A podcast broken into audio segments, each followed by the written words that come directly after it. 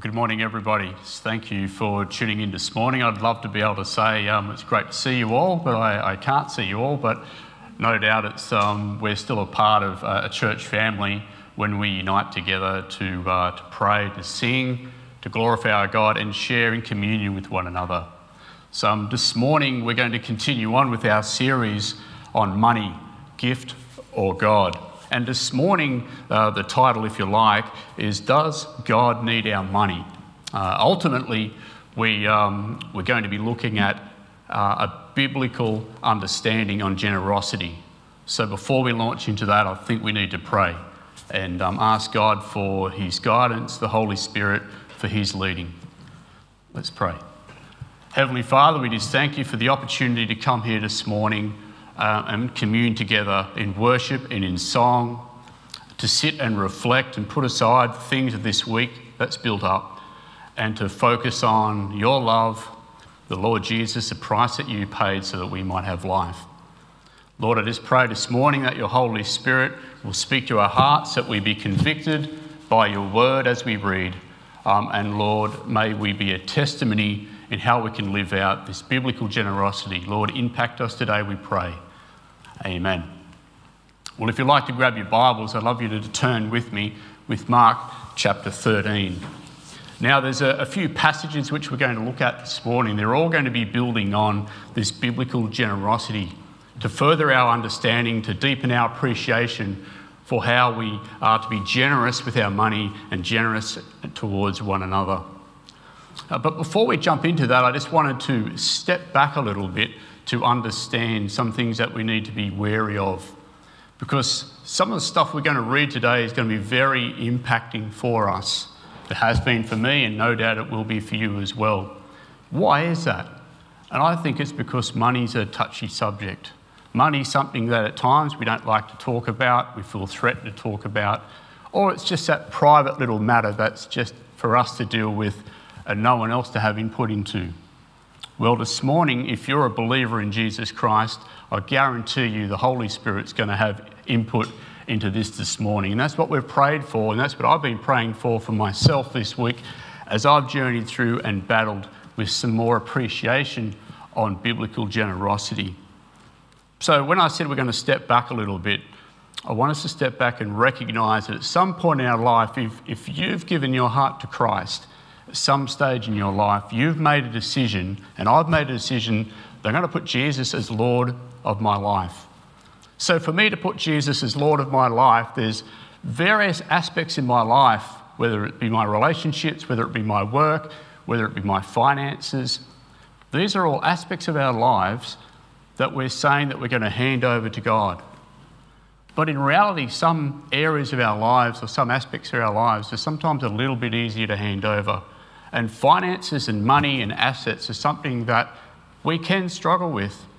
Why do we struggle with that? Why do we struggle to hand over that aspect of our life to God's leading? Well, there's one thing that sort of came to mind this week for me anyway, and that was the fact that I believe that the devil has given all of mankind a lie. And for us, uh, he's given us many lies, but for us in particular in the area of money, for the Christian and even for the non Christian is that money, assets, possessions, Satan tells us that gives us security, that gives us hope, and that gives us peace or joy. Well, in reality, for the Christian, we know that that's not true, but we battle with that within ourselves. So, this is this point where I want to step back a little bit and say, well, hang on, before we launch into these passages, and unpack a little bit about biblical generosity, we've got to realize the setting that we're dealing with. The setting that we're dealing with is, is Satan, our, in our human nature, is going to work against wanting us to hand over these aspects of our lives, in particular, generosity. So, how do we battle against that? Well, as I mentioned, we gave our life to Christ at some stage. When we give our life to Christ, we desire to make him Lord of our life in every aspect of our life. So, this morning and this week, I've been praying for myself and for everyone who's listening in that the Holy Spirit will be convicting us as we read these passages today.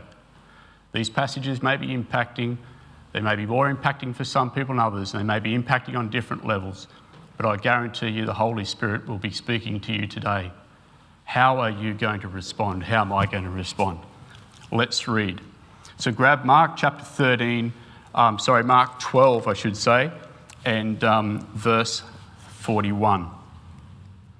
This is an example, uh, one of the very early examples where we see Jesus talk about biblical generosity, if you like. He has uh, an occasion here where a poor widow gives all that she has. Let's read verse 41.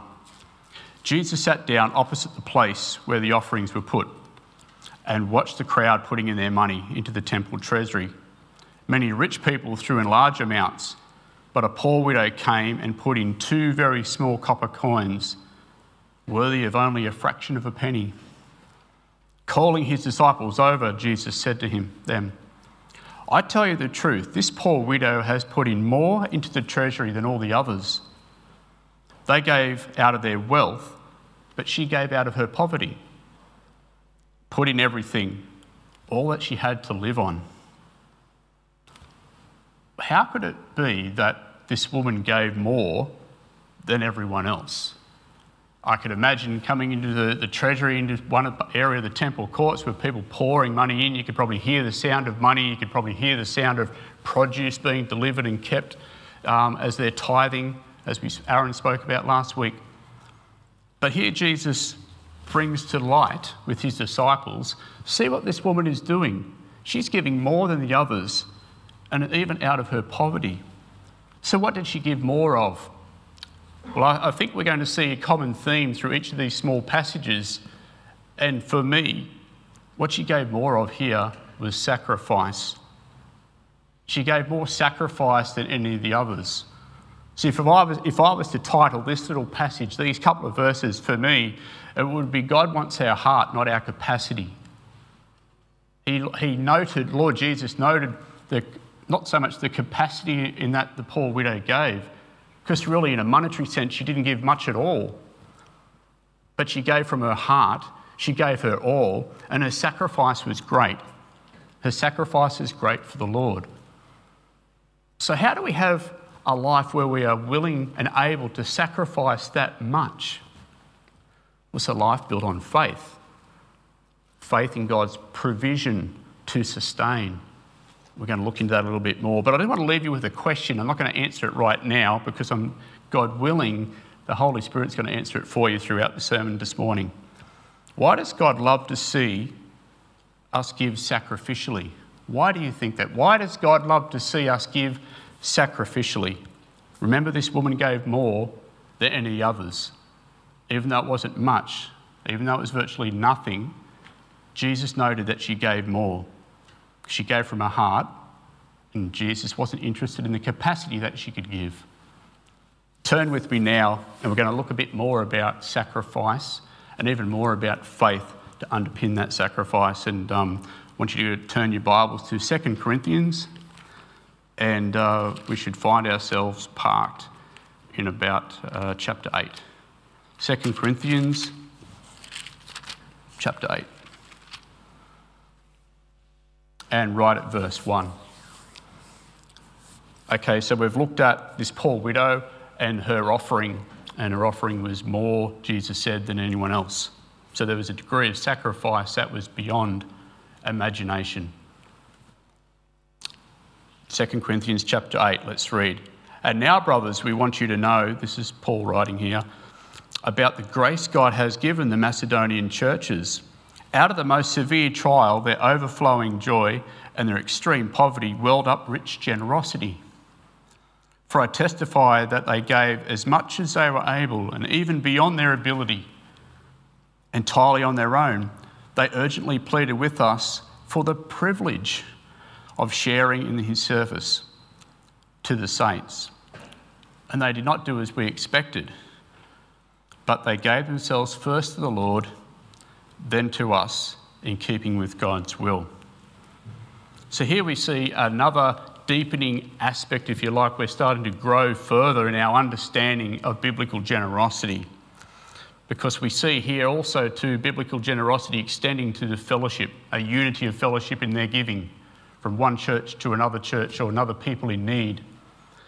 But more importantly than just the, the giving again, and more importantly than the amount, we see, we see the heart. And in verse 1, it's a bit of a giveaway how, how, um, how these people, how the, the church in Macedonia were able to give at this level out of poverty. And it says, We want you to know about the grace that God has given. The grace that God has given. Earlier on, right at the beginning of the sermon, I mentioned that we had to take a step back and we had to realise what perspective uh, is, is, assisting us with our generosity, with our biblical generosity, and that's our heart being open to the Holy Spirit's leading. These people were open to the Spirit's leading. These people were open that this ability to give in this way was not, was not human nature. Our human nature cannot comprehend to give sacrificially like this. So it's really God who enables, it's really God who persuades, or the Holy Spirit who persuades our heart. This is how they were able to give at this level. So God gave them the grace to operate like that. Verse 2 Even in the most severe trial, their overflowing joy. Earlier on, I mentioned that one of Satan's lies about money, assets, and possessions is they give, it gives us joy and it gives us peace and it gives us security. Well, it, it doesn't. Here it is, these people had nothing. This church had nothing. They were in a severe trial as well, and yet they wanted to give and they gave in joy. They had joy overflowing. They had extreme poverty and still had joy when they gave.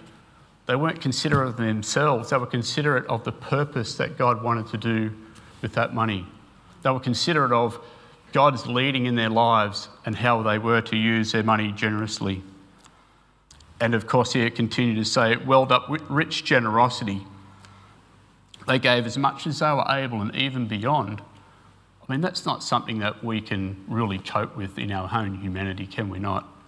How, how easy it is for us to, to mathematically work out the metrics of how much I need, how much I need up to store up for now and for later, and then sort of come up with what's left over for God.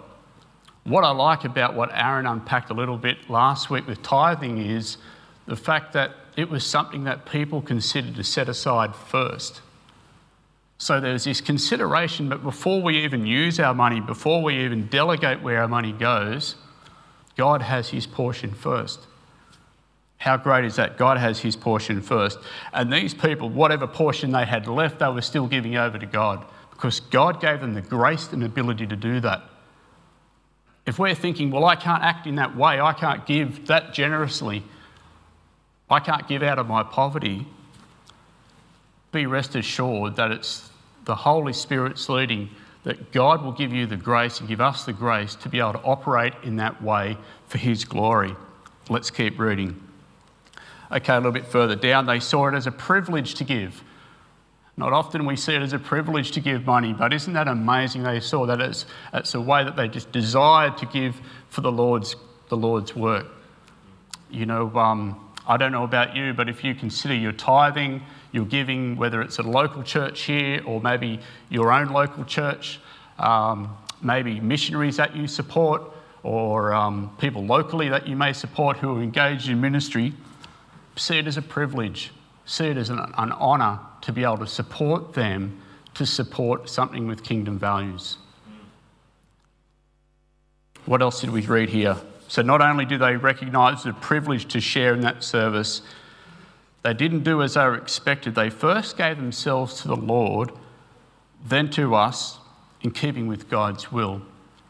I think this again underlines what we see both in what the widow did with her giving and what the Church of Macedonia did. They gave everything. There's sacrificial process to biblical generosity. There's also an understanding that God looks upon the heart, not about the capacity of the giver. Okay? It's not the volume of the money that we give, it's the heart in which we give it.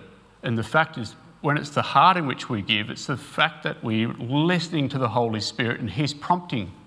Because some may be prompted to give differently to others. We're going to read about that a little bit further in our next passage. So we read that they gave themselves first to the Lord. So they were putting the Lord first in their life. It's what we spoke about right at the beginning. before we even dive into biblical generosity, we need to have this step back and have this perspective the fact that God is Lord of our life. We're going to put Jesus first in our life, in all aspects of our lives, and this doesn't ex- exclude our finances. In fact, our finances are at the forefront because it's the, our first fruits that we want to give to God for His kingdom purpose. So they gave themselves to the Lord and in keeping with God's will. Have you ever been prompted by the Holy Spirit to be giving in line with God's will? Have you wrestled with that? Have you wrestled with the sense of inability to be able to give at that level? Well, I encourage you to listen to what God is saying to your heart, to give sacrificially, to be generous, generous sacrificially, because this is underpinned by our faith. And let's look at that a little bit more. But just remember that this is God's leading, it's God's grace that gives us the ability, not our own. Shoot across with me to um, chapter 9 now in 2 Corinthians. We're going to drill down a little bit more now. So we've looked at the widow and her offering, where she gave everything she had. It was a reminder that God was wanting her heart, wanting our heart, not our capacity to give passage that we just went through, we were reminded of the fact that God gives this grace, God gives this ability. And in the process here, it's about God's will, it's about li- listening to God and acting in, on that prompting. Now, in verse, uh, verse 6, we're going to start with in, in chapter 9 of 2 Corinthians. Let's read with me. Remember this whoever sows sparingly will also reap sparingly, and whoever sows generously will also reap generously. Just stop there for a second. I've got a little note in my Bible that's been here for a very, very long time. I think I might, might have spoken at a camp years ago when I was probably 18 or 19. And I've got here, God doesn't hold back. And I thought that's something that an 18 or 19 year old would say. You know, there's not a lot of biblical content there, guys, but it's really, that's, that's, that's the truth. Paul's saying to the Corinthian church here, you know what? God doesn't hold back. If you want to sow sparingly for the fact of your own fear or your own desires to hang on to things, well, you'll get back sparingly. But if you sow generously, look out. God does not hold back, God will provide. Uh, a lot of this fear that we have with our giving is based on our own security. But isn't that the whole point of giving our life to Christ? Right, I said right at the beginning, we give our life to Christ, we open up our life to Him for His leading, His will, and obviously acting in, in line with His will, particularly when we're talking about giving generously, and particularly when we're talking about acting out what the Holy Spirit wants us to do. So here we are reminded that, by the way, God doesn't hold back. If you're feeling led to give in a way that is uncomfortable, be prepared that God is going to provide and make a way. So let's look at the next verse here. So, not only is He going to give generously to us, each man should give what is decided in his own heart. Here's this word again in his own heart. How, how do you decide matters in your own heart? What leads you? Is it your own ability to provide for yourself or your family, your own situation? Does that does that uh, compromise the decisions you, you make when it comes to biblical generosity? When you decide things in your own heart, who's at the forefront of your heart and your thinking? Is it Jesus? Is it something of kingdom values? Or is it something to value add ourselves, our own security, our own joy? Here, Paul reminds the Corinthians that we are to decide in our own heart to give. So if I'm deciding in my own heart how much to give generously, I need to be stopped, consider, and be prayerful about what the Holy Spirit is laying in my heart. And you do the same. Stop, consider, and be prayerful about what the Holy Spirit is leading you to give and how to give and to how much. Because remember, biblical process of generosity, sacrifice, faith, God will provide, God will make a way. Decide in your own heart to give. but depends who's in control of your heart. Keep that in mind. So don't give reluctantly or under compulsion. When I think about the widow, I, I sort of read that verse, those couple of verses, and thought maybe she gave out of compulsion. You know, tithing was a big thing, maybe there was peer pressure, but she gave everything. I don't believe Jesus would have said to the disciples, Hey, come over here and look at this lady, look how much she's given up. She's given more than everyone else. I don't believe she gave out of com- compulsion. She gave out of the right heart that God was leading her. So don't give out of compulsion, for God loves a cheerful giver. Let's not give reluctantly. Let's not consider our generosity as something that we do begrudgingly. God does not want that. And God is able to make all grace abound to you, so that in all things at all times you will have all you need. See, God is the great provider. God's Holy Spirit, the Holy Spirit is calling upon each one of us to give generously in certain ways, whether to be regularly, whether to be uh, randomly when the Holy Spirit prompts us about a missionary family or a couple or someone that we know is in need. God gives us the grace. But what's our relationship with God like? What's our relationship with Jesus like? What's our relationship with the Holy Spirit like? Are we listening? Are we asking for ways where we can act generously? God gives us the grace and He gives us all that we need. Doesn't give us all that we greed, He gives us all that we need. So you will abound in every good work. So the point that I take out of this section is I was just reminded of that um, who directs my heart? And I asked you the same question what directs and who directs your heart? Is it yourself or is it the God that you love? It's the Holy Spirit leads you in ways? Do you listen to the Holy Spirit's prompting? Or do you quench that when it comes to being generous towards others, being generous towards kingdom purposes, with our finances, with our assets, with our time? What do we be generous about? Let's not do this out of compulsion. Let's be cheerful. Just want to cross with me now. I want to go back and give you a bit more of understanding. If you want to turn to Malachi chapter 3 and verse 19 somewhat supports the nature or the reminder of God being our great provider. That just when we read there back in Corinthians, remember this whoever sows sparingly will reap sparingly, whoever sows generously will reap generously. Remember, God doesn't hold back. Well, let's look at Malachi chapter 3 and about um, verse, verse 8. We'll go to verse 8. Will a man rob God? Yet you rob me. This is Malachi speaking, the word of the Lord. But you ask, How do we rob you? In tithes and offerings, you are under a curse at the whole nation of you because you are robbing me.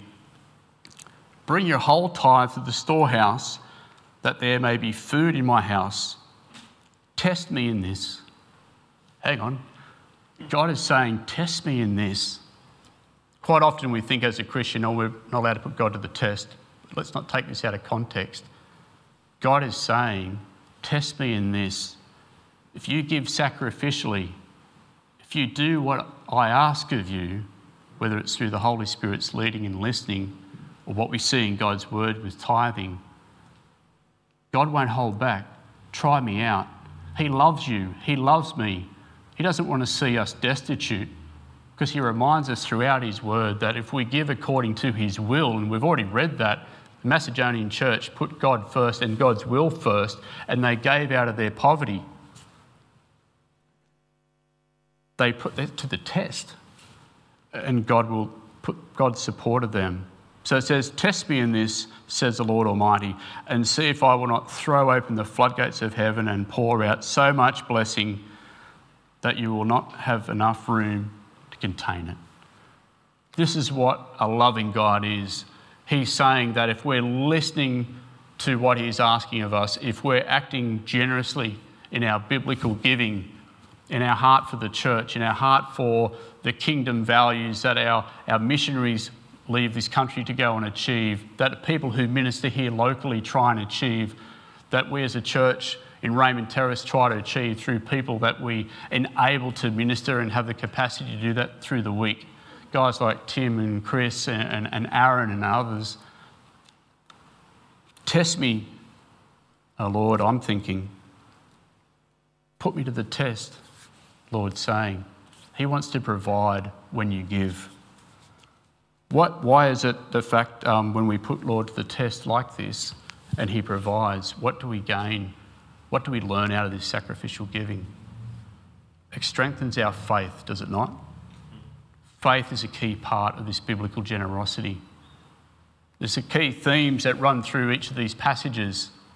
We see sacrifice, we see faith, and we see joy as well. Next time when we consider giving, next time when we're considering the fact that how much does our Lord Jesus want to for us to participate in? Am I giving sacrificially? Am I giving out of my faith and realizing that He will provide for me? Are these things on my mind? Am I asking the Holy Spirit to really put me under the pressure of how much will I sacrifice today? I'd like to close with um, Philippians 4 You don't need to turn to it. But I'll read it out with you. Philippians 4 and verse 19. Before I read it, um, I wondered if uh, you could close your eyes because I want to, after read this, I want to close in prayer.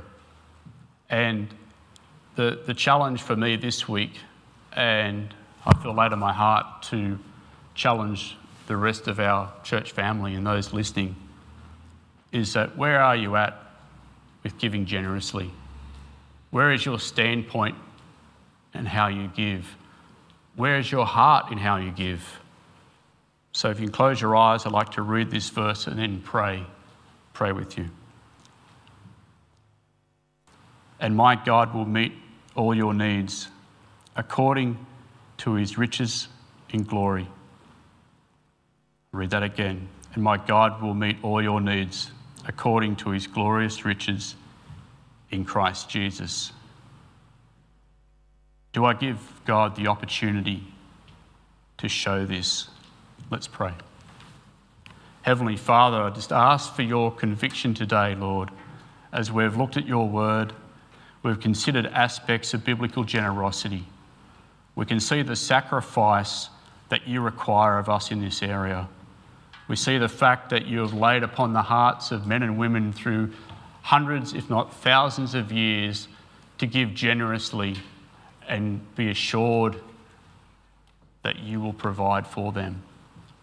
Lord, may that be our prayer. I ask for each one of us who are listening in today, may you be asking the Lord for your direction in your giving. May you be asking the Holy Spirit to open up and challenge each one of us and how we should give, Lord. Lord, I pray that we will not quench the Holy Spirit. We will not grieve the Holy Spirit, that we will act on what you have for us, Lord. We can act on this in faith, in that you're a good, loving God who provides. In Jesus' name I pray. Amen. Thank you.